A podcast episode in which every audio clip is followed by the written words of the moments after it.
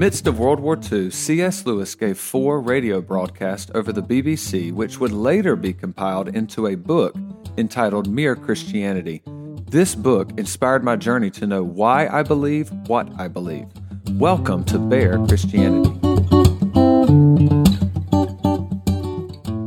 Well, hello there. Thank you for listening to this first full length episode of Bare Christianity. I'm excited to get started. Today, we're going to talk about why I believe in a God at all. So, essentially, why I'm not an atheist.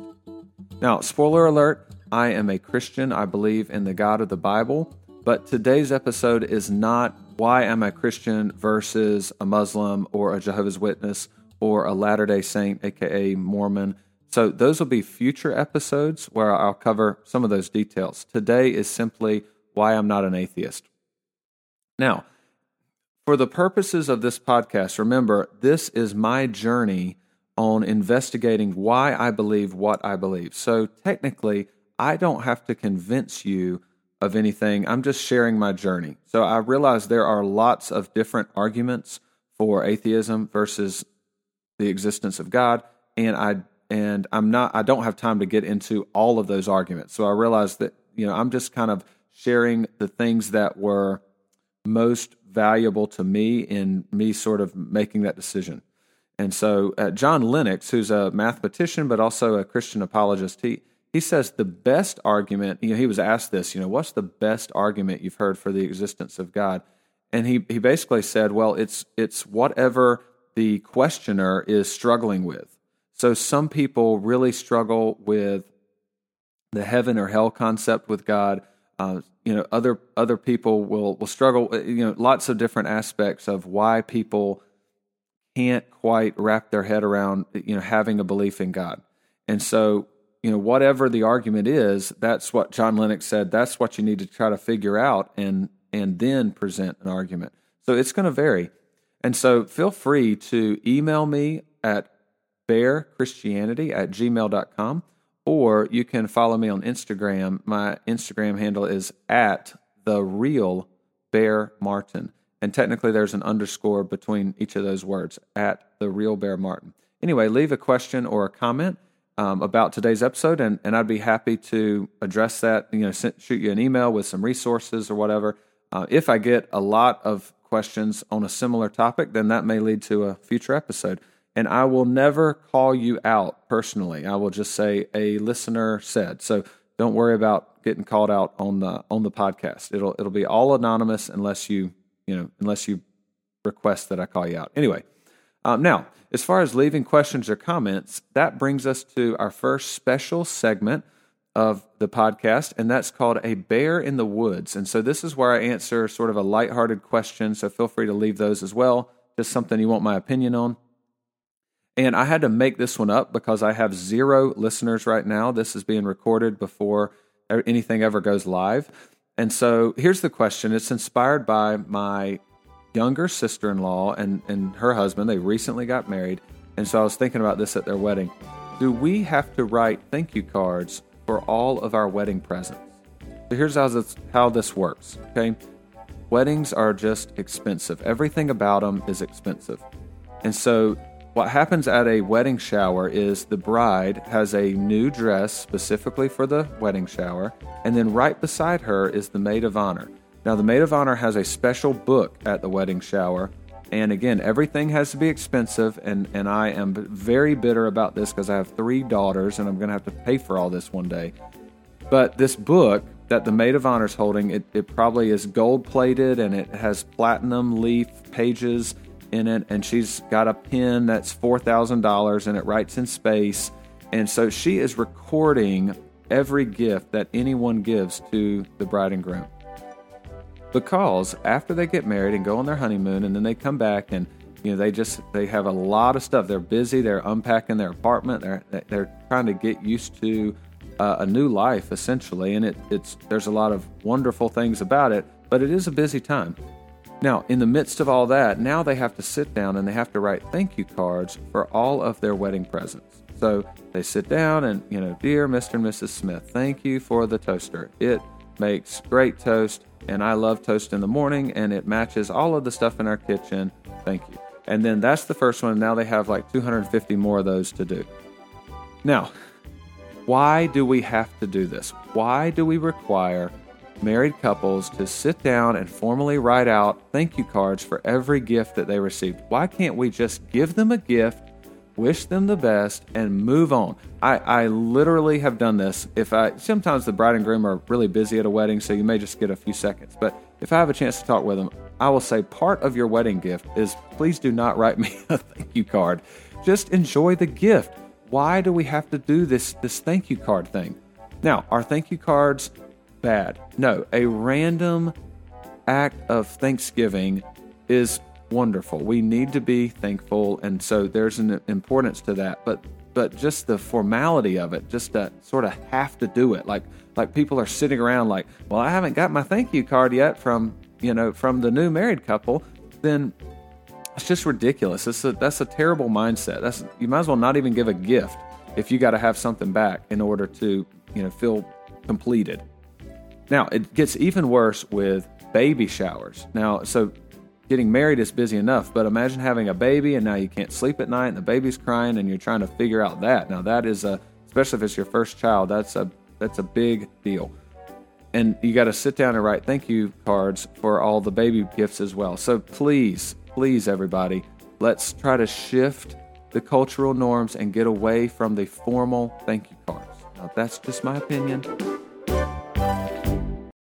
All right, let me try to reel it in and get back on topic here. So, there are several arguments that are made by Christians or, or even just people that believe in a supreme being. We'll, we'll say theist, theist there are several arguments that are made for the existence of God, and I'm going to mention a few, and then I'm going to tell you my favorite, and that's the one that um, that we'll talk about the most. Okay, so uh, one of them is the fine tuning argument. So this is the idea that if the sun was a little bit closer to Earth, we would you know we would burn up. If the sun was a little bit further away, we would freeze. And everything in the universe seems to be tuned and spaced out, and, and you know just everything is just seems to be perfectly placed for the existence of life and that sort of thing. So that's one of the arguments that can be made. And if everything is just so complex like that, the chances of it just randomly happening is very slim. It, it's more likely someone made it that way. Uh, in the same way, the complexity of nature argument is is sort of along the same lines. So the the common illustration was with this one is that if you're walking down the sidewalk and you see a watch laying, you know, in the grass, you wouldn't think, oh, you know, this is probably just a lot of little tiny pieces of metal, and uh, there was, you know, a lot over billions of years, a lot of wind and and lightning and and different, you know, different things, different forces of nature just cause these eventually to just sort of come together and form a watch. So, you know, that that's a ridiculous way to think. And so when you see a watch, you automatically assume that someone made that watch because it, it is complex, you know, all the little gears and everything in the watch. And the human body is that times, you know, a billion, just so much more complicated. So uh, just to think that we, our human bodies just accidentally happened is uh, is a little bit of a stretch. And so that's that's another argument I am most convinced, however, again, this podcast is about why I'm not an atheist. I'm most convinced that God exists because of the moral argument for God. And so uh, C.S. Lewis actually in Mere Christianity, he he uses this argument and he uses this illustration. He compares he, he basically states there are two uh, basic laws. And so he calls the first one the law of nature and and so this is just what happens to nature. So he uses the idea of a stone. You wouldn't pick up a stone and say, "Stone, I don't like you because you should have been a certain way." No, you know, if a stone's laying in a creek bed, depending on the flow of the river and the you know the heat and all that stuff, it's going to sort of make the shape of that stone a certain way, and and that stone is not responsible for being another way, and we wouldn't expect that. We just we just take it for what it is. That's the way the stone is. Now, that, so that's the law of nature, says C.S. Lewis. And then he, C.S. Lewis defines the law of human nature as something different. The law of human nature, he says, it states what we what humans ought to do. And this is this uh, another way of saying this is that we all have these objective moral laws, objective moral values or standards, and that's that's what humans expect others to do. And so let's let's uh, so here's the main argument for for the existence of God using these moral values. If these objective moral values exist, then God must exist. And then you know just it, we we seem to know it internally that these objective moral values do exist in the world therefore god exists so that's kind of the the logical layout the premise the premises of the um, of the argument okay and a simpler way of saying that is laws require a lawgiver so let's talk about these laws we all basically agree on on some fundamental moral truths and Michael Horner is a, a Christian apologist. And there's, I'll actually link a YouTube video that is very well done on this argument, the moral argument for God. And he uses a few illustrations that I thought were really good. So I'm going to include them. The first one, he, he's talking to his class and he says, You know, we all agree that torturing children for fun is a bad thing. It's a violation of this objective moral standard. But if a if a group burst into our classroom and they said we believe torturing children for fun is a good thing, a wonderful thing, then we we would automatically feel like we can judge them as being wrong.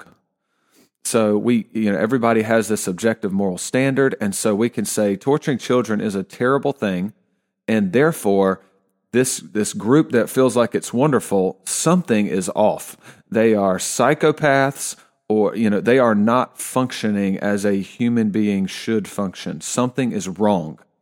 Now what gives us the the feeling or the right to say that they're wrong why why wouldn't we just say well that's their opinion and we have our opinion and so i guess we'll just have to part ways there no we we feel very strongly that we can say no no no you are wrong for wanting to torture children that is that is an example of the objective moral values.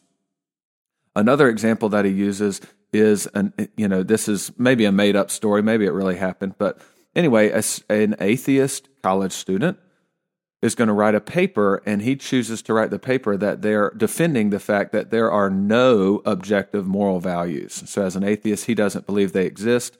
And the student does a really good job. He spends a lot of time uh, preparing, you know, the the paper, and he reads a bunch of books, and he cites all of his sources. It's just a really well done college paper. If you if you've been through college, you know that you know at least once a year you're going to have this massive paper that you're you know having to format properly, and whew, it's a it's a mess. So imagine going through all of that, okay, and and feeling very passionate about this, and and you've researched it. The student hands it into the professor. The pre- professor grabs it from his hand opens it up, grabs his red marker, writes a big F on the front page, hands it back to him.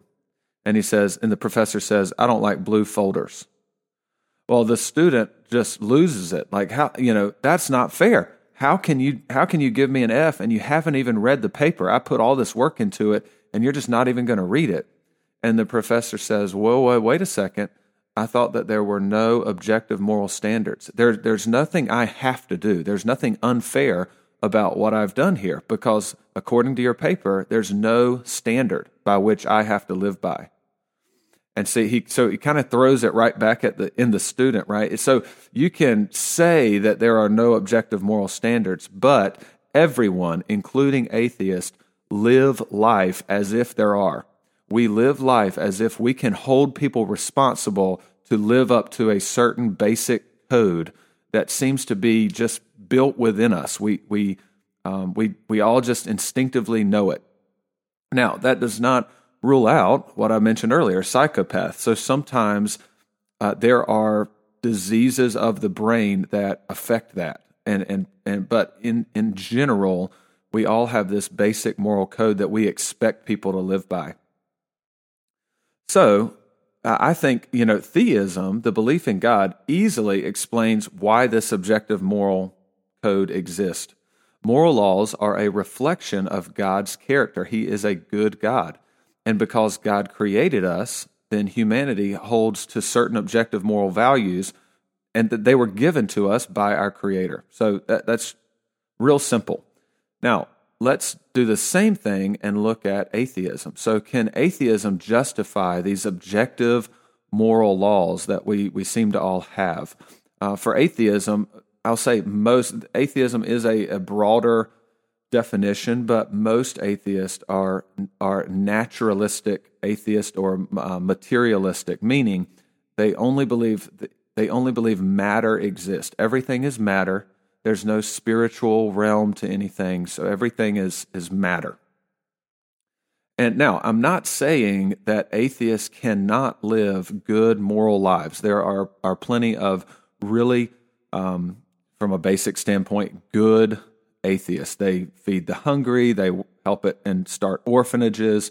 I mean, atheists can can live very um, good lives towards humanity. They can be very good people, but their their belief, you know, if they say they're an atheist, there's no there's no reason that they should do that. If they choose to do that, that's fine. But they cannot based on their atheist beliefs, they can't hold people to those objective moral standards. Now, a really good example of this, this is uh, the first installment of Bear's Biscuits. So, this like little treats, little things that I enjoy um, that I'm giving to you. The, there's a documentary that's really well done, and it's called Collision. And there's a there's a movie that came out a few years ago with the same title. So when you're searching for this documentary, and it's free to watch on Facebook, um, it's called Collision. And then if you put in Douglas Wilson, uh, or you could put in Christopher Hitchens. Uh, Christopher Hitchens is a very famous atheist. He has passed away now, but him and Douglas Wilson, who's a Christian pastor, toured. And this documentary is about that tour that they went on and um, has lots of different discussions of an atheist and a Christian sort of uh, debating one another and it, it's really well done. It's got some a lot of like behind the scenes uh, sort of interviews. So you see the debate, but then you also see like the limo ride after the debate, where they're just sort of discussing the different points that they were making, and it's it's very well done. So it's called Collision, and if you search Collision Douglas Wilson, sh- it should pop up. Anyway, there's uh, when we look at atheism now, there's three main problems that I see with with atheism and these objective moral values. Um, so, the first one because matter is all that exists for an atheist, then there is no purpose in life. We are a cosmic accident. We, we just happened to be. We are molecules, protoplasm, you know, bumping around in space, and we just happen to become human beings.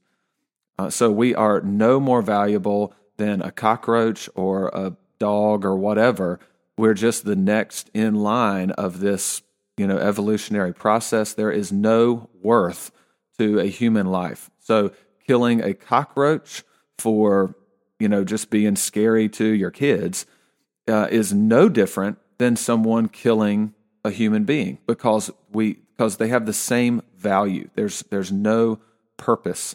Um, so, for instance, you know, Hitler killing Jews you know, who cares? There's no purpose in life because the the Jews that were treated horribly, they turn to dirt and they remember none of it. And Hitler turns to dirt and he remembers none of it. There, there's no purpose in life. Now, along that line is number the number two problem is because there is no purpose, then humanity has no ultimate goals. And so think about a um, like if you're if you've ever done like archery in PE class or um, or maybe you enjoy hunting like bow hunting um, or shooting a rifle. People will say, you know, guys that shoot, they'll say you have to aim small to miss small. You know, if you if you're not really zeroed in on a certain goal, a certain target, then there's no point in shooting. You know, you really have to focus on what your goal is, your target. And so with atheism, there is no goal. There is no goal. We are, again, we are cosmic accidents. So there's no purpose. So here's an argument that here's how atheists sometimes will try to say, the reason we have these objective moral laws, they'll say, oh, it's a process of evolution, and these objective moral laws are good for human flourishing. And so therefore we all just we've all just kind of evolved to have this standard set of laws that we follow because it's good for human flourishing. Okay?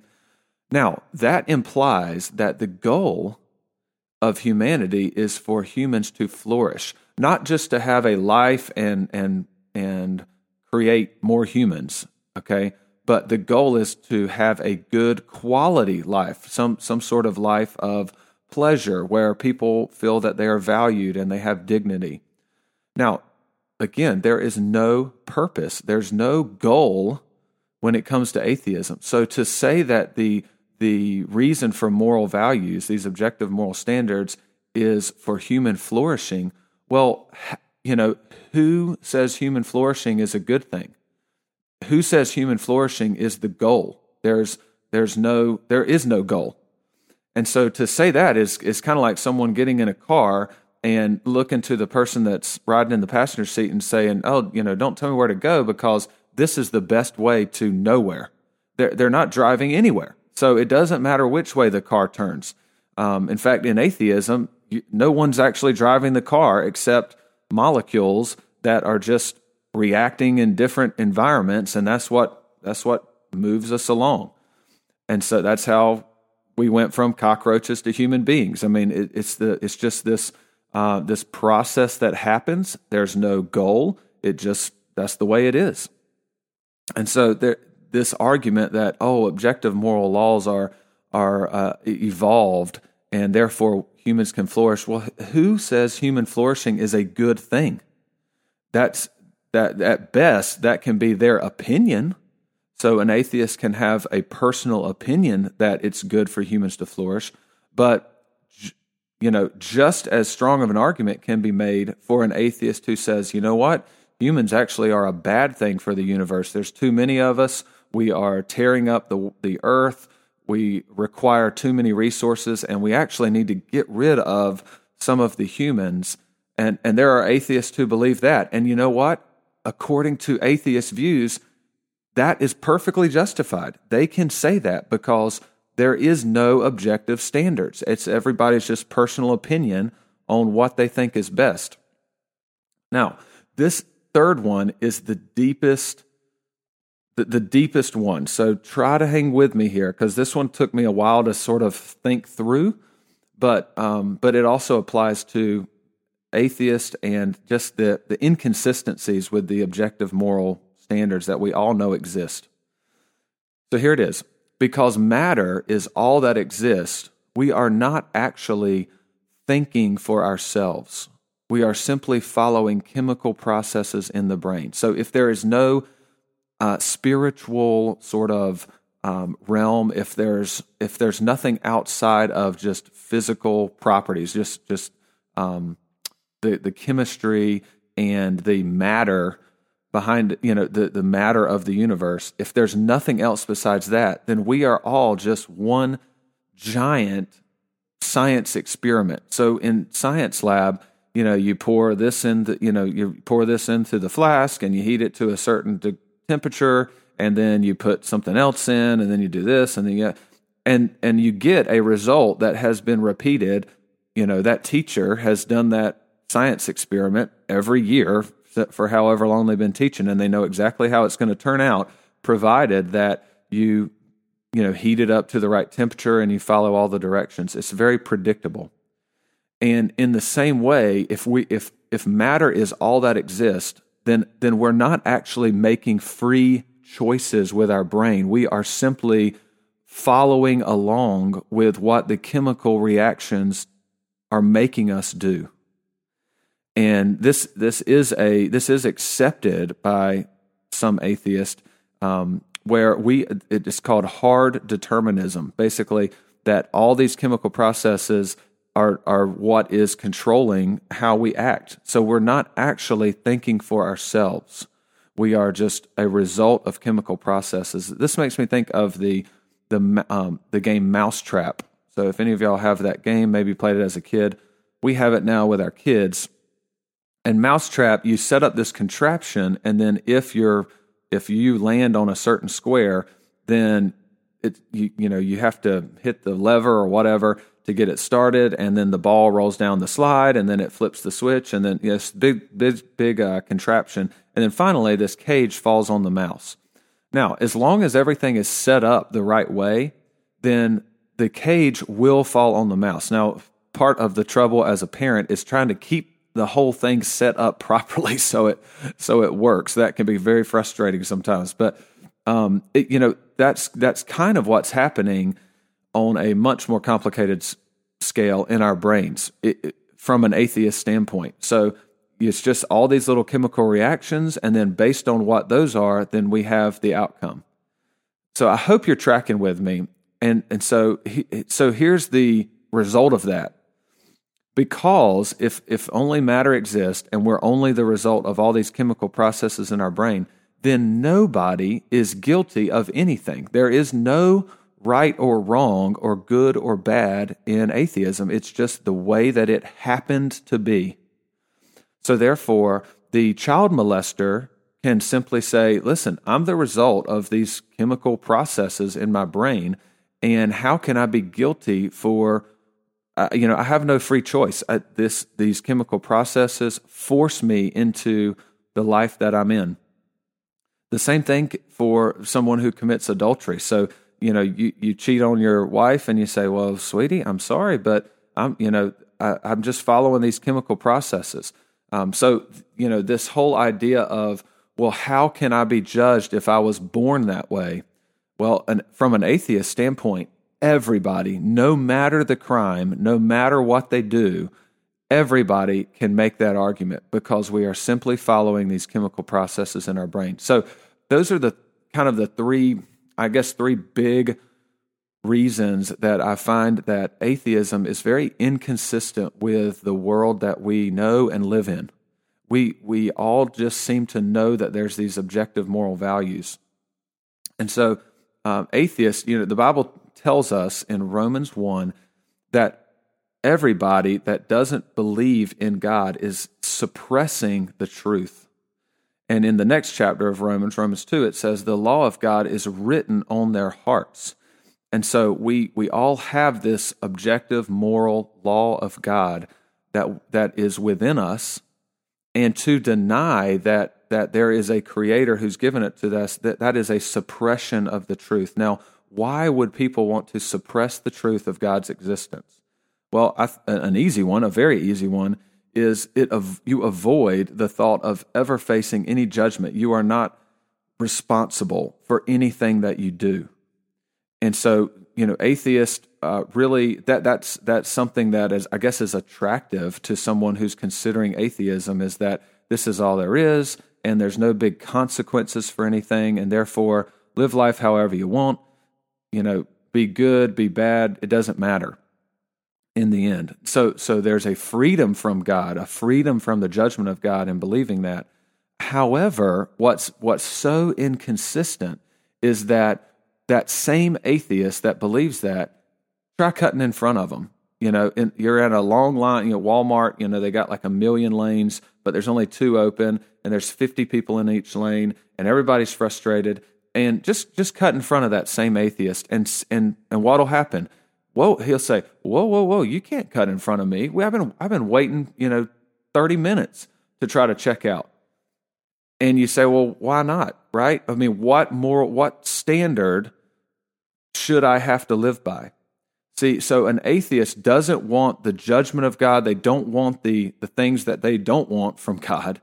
But at the same time they want people to live up to these moral standards, and they have no justification for making those arguments and, and expecting people to live that way. So that's the reason that I'm not an atheist, and I do believe that there is a creator, supreme being who has given us these internal laws that we all know and expect others to keep. Now, people hate the thought of a God who would punish people that do not submit to his commands. And so, at the root of it, if we investigate ourselves, we know that we have not perfectly kept this objective moral law. You know, if, if there's a lawgiver, then what happens to those who break the law?